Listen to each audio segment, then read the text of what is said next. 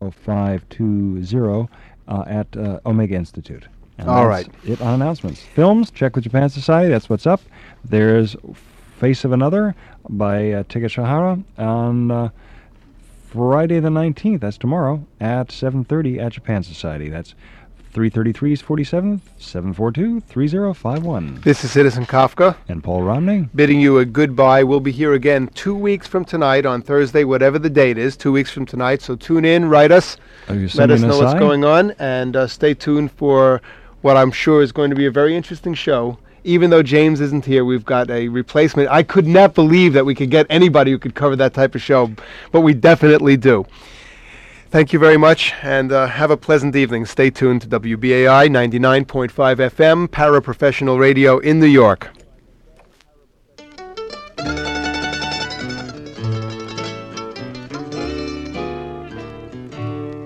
I was happy in my home in Alabama till I saw your smiling face. I fell into your arms, I was thrilled by your charm. In the get acquainted waltz, you held me high. You asked me for a waltz to get acquainted, just for one and only one I did agree. And I'm still now that I made you keep the vow in the waltz to get acquainted with me.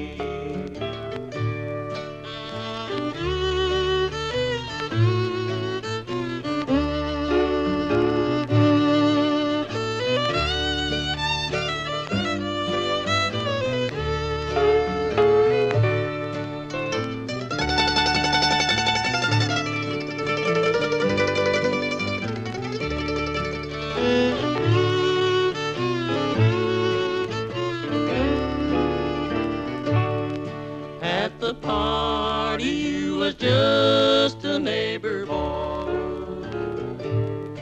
all alone like myself without a maid. When your arms set me free, I was lonely as could be. I could see that I had waltzed my heart away. As I said, the next one I so broken-hearted, I could see the lucky girl I could have been. When her heart will set you free, keep me in your memory. When the get acquainted waltz is played again.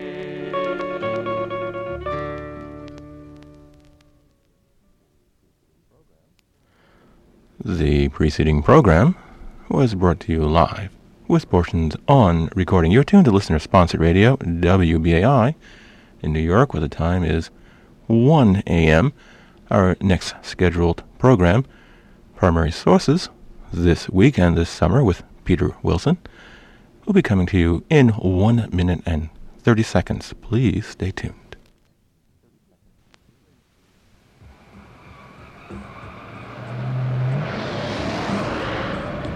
Saturday night, tooling around the city, looking for something to listen to, something to do. Why not tune in to WBAI around 5 o'clock? All mixed up. Peter Boschian, 5 to 7. Full speed ahead, Saturdays.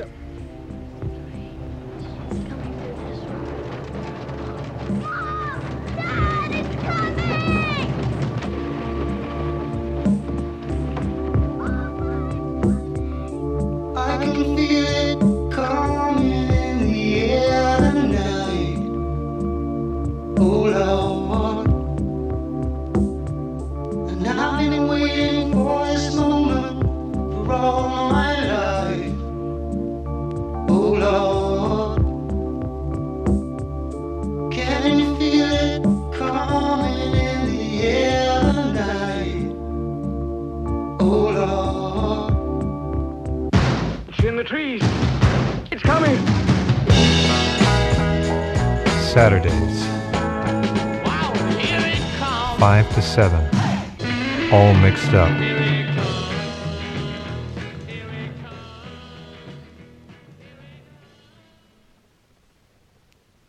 We hear next Primary Sources with Peter Wilson.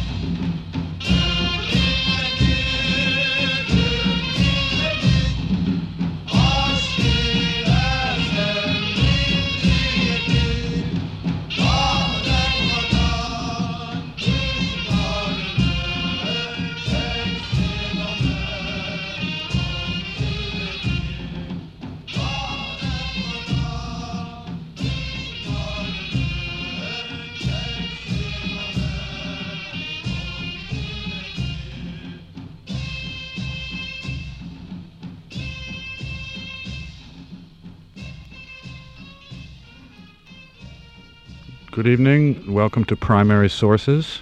My name is Peter Lamborn Wilson, and I'm sitting in for James Irsay. I'll be here tonight and next week at this same time, and every Thursday all summer until James comes back, if he comes back. Of course, now he's safely off. He flew out on an LL flight to Tel Aviv Monday evening. So he's gone, and it's safe to talk about him. His back is turned. And now I can tell you the real reason why James went to Israel. Some months ago, when he was up at the Jewish Theological Seminary Library, he found in the back of a book, it's called cartonnage, this kind of old print rubbish that gets stuffed into the binding material of old books. And he took this book out. I think it was a copy of that Jewish magical text that he's so fond of, the Sefer Raziel. And a piece of cartonnage fell out while he was studying this. I think it was a mid-18th century edition. Turned out to be a piece of papyrus with a map on it showing the location of the cave of hidden treasures. So that's, James told everybody he was going off to study archaeology. This was only a front. He's actually going off to search for treasure. And he hopes to find the hidden gold of the prophets. No, that's just a joke. Just a joke.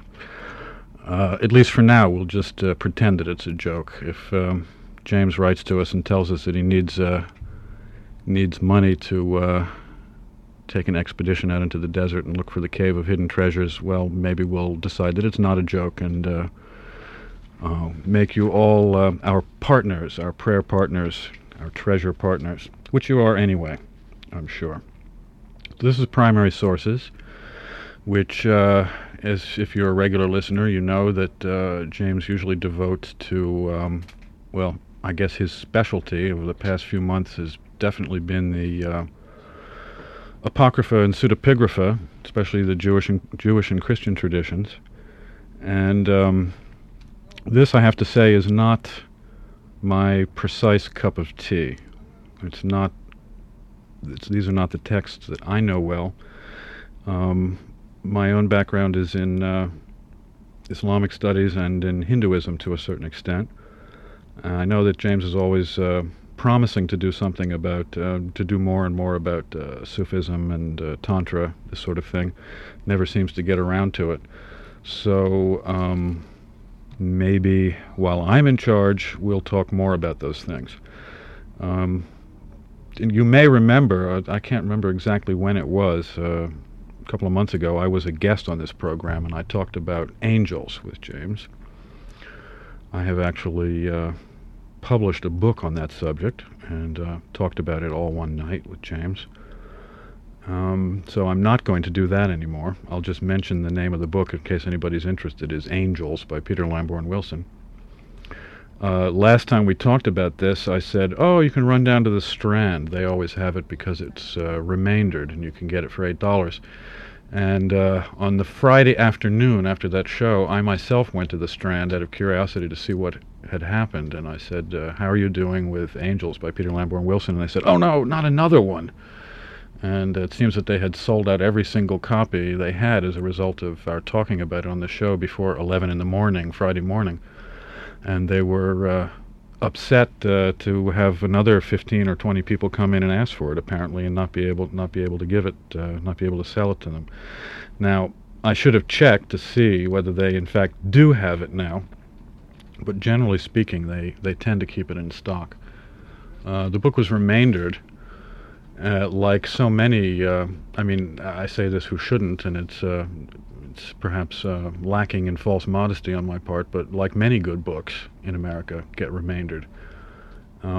I feel, on the remainder shelf, I feel in very good company, believe me, and almost an elite, because what happens in this country, we have something here called a warehouse tax, which doesn't exist in other countries, and it doesn't even exist for other industries, only for publishing. And the result of this strange law, which no one seems to understand the point of, is that publishers are taxed on what they have in the warehouse at the end of the year, rather than what they have actually sold during the year. So if a book doesn't take off like a shot, as soon as it's published, well, and if the publishers themselves lose enthusiasm for it, which happens frequently, not necessarily for aesthetic or intellectual reasons, they just dump it. And these book butchers come in. Sometimes, actually, books get pulped. Now, that's something that I really pray never happens to me. Can you imagine? What an image, right? Being pulped. It makes you shudder. And this has happened to very good writers, believe me. I can't give you any examples right off the bat. But as far as remaindering goes, I defy you. Go down to the Strand, have a look at who's on the remainder shelf, and see if you don't think that it's a very noble company. The fact of the matter is that for some odd reason, publishers in this country go on publishing books on subjects like spirituality. Out of habit, it almost seems, unable to understand that they should all become very modern and be bought up by Gulf and Western or Time Life and give up being publishers of serious literature, serious scholarship, and just like everybody else in the business, go for the big one, go for the blockbuster. Go for the $1 million book, go for the Times bestseller list, and the heck with everything else. Forget it. It doesn't exist. Now, in England, the situation is not like that. Angels is still in print in England. They sell, I don't know, judging by my royalty checks, they sell 20 or 30 copies every year. But that doesn't matter. They're not taxed on what's in their warehouse. They're only taxed on those 20 or 30 or whatever 100 copies that they sell. So, provided that they have room in a warehouse, they can keep a title in print forever and ever. There's a famous story in publishing of Oxford University Press has had a book in print since the early 18th century. That's in print since the early 18th century. It's a dictionary of Chaldean, a book that I'm sure James would like to get his hands on. The date is 1738 or something like that, and the original first edition is still being sold by Oxford University Press, so that's England for you. Well, Again, I say this program is called Primary Sources, and it usually delves back into genuine primary sources. And this is a structure which I certainly approve of, and I certainly enjoy hearing James do it, but I'm going to sort of break the rule, at least this first week, and instead of going back to a primary source, I'm going to go to a very secondary source indeed, an article by myself. I have a reason for doing it, and I think that through this article, we will eventually get to where we should be, which is the primary sources themselves, especially the primary sources of various Islamic sects, which I'm interested in and that I hope to share my enthusiasm for with you. And then eventually, if things go on long enough, we might get to Hinduism, to Tantra, and possibly even to the Far Eastern traditions. Taoism is a subject of particular interest to me. And we also, later on in the summer, will have guests, I hope. I've already spoken to one friend of mine who, by the way, contributed that wonderful piece of music that we started out with. And he has agreed to come on the show, well, maybe in a month or so. He's very busy with his PhD thesis at the moment, and if any of you have ever done that, you know how insane that gets. So he can barely stand to think of anything except early Shiism, which is what he's doing his thesis on. But he's also very musical, and we have a lot of musical friends in common, a lot of ethno-musicological friends, a lot of Orientalismo fanatics. And later on, in fact, I'll be playing a little bit of some records that were produced by a mutual friend of ours in France, who was an old friend of mine in Iran in the old days. That piece of music, by the way, was from an album called Turkey, A Musical Journey, produced by Ekur Spurel, and the program notes are by Tarik Bulut. I just love to say these names. And that was a very... it was almost perhaps unique, that cut. I haven't heard this kind of music on a record anywhere. I did hear a little bit of it on a PBS broadcast about the Ottomans recently. What that was military music. Now, the Turks invented military music. When the Turkish armies came rampaging into Europe in the 15th century, yes, into Vienna. I see there's the note actually tells us something about this, so let me I'll read the note. It's called Mehter music, and it's associated with the Janissaries, who themselves were a Sufi sect, as well as being, as it says here, the band of the first professional army in Europe, organized in 1320 during Sultan Urhan's reign. Generally composed of 66 musicians, it was augmented to 77 when the Sultan himself led a campaign, including 7 each of Zurna, Davul, Burozan, which is a trumpet, Zil, and Nakare, small kettle drum. The gigantic Kus, or Timbal, kettle drums, borne on horseback, were added on the battlefield.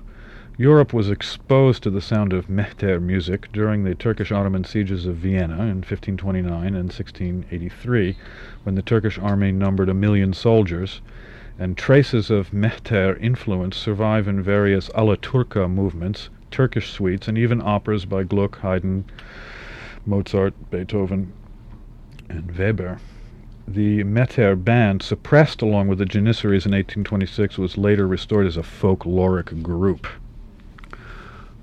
Which means that it was pickled and preserved. But we can still get an idea what it must have been like. Apparently, in the 16th century, the Europeans had still never come up with the idea of military music. And when they went into battle, the most they had was, I guess, drums. Or I think the ancient Romans had a certain kind of trumpet that they might sound various signals. But someone could correct me if I'm wrong about this, but I think it's really true that the Turks invented the idea of military music. And when the Europeans first heard it, so the legend goes, they were absolutely horrified and ran like frightened ants from the just from the band of the Ottoman army.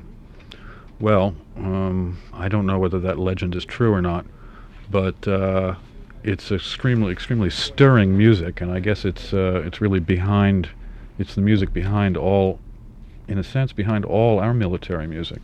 Well, I don't want to be a militarist about it. This is, if anything, a very peaceful show. But it certainly was stirring, wasn't it? I just thought I'd stir you up there at the beginning.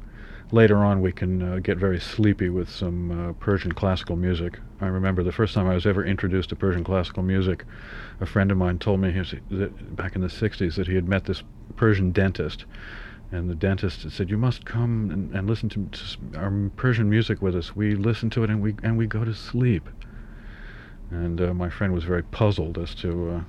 being a jazz fanatic at the time, he was puzzled how anyone could think that this was the right thing to do to music. But in fact, later on we'll be talking a lot more about mystical music, and it really is true that if you don't go into a spiritual state as a result of hearing this music, you're very likely to go to sleep, because, well, my guess from a purely vulgar materialist point of view would be that the brain waves that are set up by this music are either very meditative or very snoozy, depending on whether you make an effort of will to direct your listening in the right way. As the Sufis so often say, it's not what the music is, it's important, it's who's listening, and one might say how one listens as well. Because I think, you may disagree with me, I think that in this age of electronic music, the passivity, I mean, I should say of recorded music, not electronic music, I mean electronically recorded music. The listener has been put into an ever more and more passive situation. We don't actively participate when we listen to music, and this is one reason why I don't like to inundate myself with recorded music. I was just talking with Sydney about why, in fact, I don't listen to a great deal of radio. And this is really one of the reasons. I think that music is something terribly, terribly vital and important. And when I do get up the energy and the will to listen to music with the will and the energy that it demands, then it's, to me, the most important of all the arts. And I think it's for that reason that, paradoxically enough, I don't want to listen to that many records. Somehow, I don't know, could I go so far as to say, now James really would disagree with me on this, that even the act of recording music cheapens it to a certain extent. Is that fair? I don't know. James and I have argued about this for hours. James is not a high fidelity fanatic, as you friends of James well know. He almost prefers scratchy old 78s. And for a very interesting reason, which I think ties in with my spiritual take on music, and that is when he's not distracted by the beauty of the recording technology, he can concentrate with his intellect and his soul on what the music is and what it means. And the fact that it's a scratchy old 78, it almost gives what Bertolt Brecht called alienation, and that's in the positive sense of the word. You don't sink into it the way you do into this splendid modern high-fidelity music that you can jam earphones on your head and just vanish off into the catatonic never-never land of listening pleasure. Instead, this scratchy old 78 distances you from the... how can we put it, from the visceral aspects of listening to music, and allows you to concentrate instead on the intellectual and spiritual aspects of listening to music. And, well, I, for one, love to listen to James when he's intellectually analyzing a piece of music, and it somehow seems to me that if the music he was playing were this lush, ultra-high-fidelity, multi-track, bombard you with with infinite feelings, that he wouldn't be able to come up with some of the nifty intellectual takes, analyses of music that he gives, especially on his Sunday show, which I, not being a musicologist, really appreciate and really feel that I'm getting a lot out of. Anyway, that's a digression. I don't want to begin this series of programs with music, because that would just be too much of a jump away from the format that you're used to.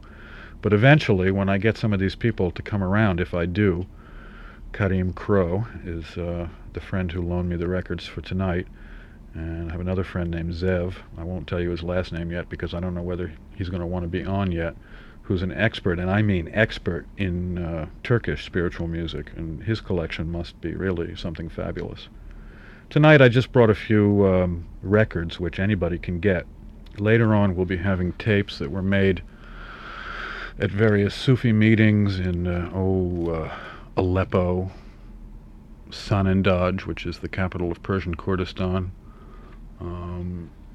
Cairo, various other things, exorcism music, and tapes made by our dear friend Jean During, a French ethnomusicologist who, as I say, was my very ancien ami, my very old friend in Tehran in the old days, and taught me everything that I know about Persian music, virtually, except what I learned in an experiential sense by attending these Sufi sessions myself. But then, of course, you don't get the kind of analysis from a bunch of dervishes whirling around in Kurdistan. Are not going to sit down and tell you, take apart the music feature by feature, and tell you what it means, and be able to compare it to other Eastern traditions and to Western traditions and so forth and so on. That's what Jean was great for. He satisfied the Westerners' urge for the intellectual analysis through which we, as a people, I think, are inclined to reach inward towards the heart, in Sufi terms, through our heads, whereas in the East, perhaps it's the other way around. I know what seemed to me to be perfectly innocent curiosity in the East about intellectual matters or even historical matters that I would ask various gurus and mursheds and dervishes and yogis and whatnot, and they would always say, oh, these are just intellectual matters, never mind that, it's not important, you can get it from books. And of course, the kind of questions I was asking, you can't get from books, otherwise I wouldn't have been asking them. I can read, I've read the books, and the questions I would ask would be questions that had occurred to me on the basis of my reading and on the basis of conversations with other people, and I was always inevitably put down. So eventually I just stopped asking those kind of questions, and I would ask questions only from the heart. I mean, you can do that too, I can do that too, anybody can do that too. It just seems to be that that's the way the Sufis want it. They don't want to talk about analysis. They don't want to analyze why a certain kind of music makes them fall into what they call hal, into an ecstasy or into a spiritual state. And that's fine. I mean, I don't think that they should. But here, at Primary Sources, we are definitely interested in delving into the intellectual side of things. We're definitely interested in the comparative approach. We are not so much interested in telling you that our hearts are in the right places. They may be or they might not be. We're not pushing a spiritual path, something that James has said over and over again, and I'm with him 100%. However, I have to admit that I'm perhaps not as, coldly objective, or I'm not as capable of being as coldly objective as James can be about certain things. I know that people are constantly challenging him to say, well, what do you really believe? What is your path, really? And he never admits to a prejudice in favor of one of the texts or traditions that he's discussing over another. And I will try to stick to that kind of objectivity, but I have to admit, maybe it's a factor of my relative inexperience on the radio, or maybe it's just me, I'm a bit of a polemicist. I like to push a point of view. And I think as we get into this my first source for the program, primary in that sense, although it's, as I say, since it's by me, it has to be considered very secondary. I think that you'll see that I'm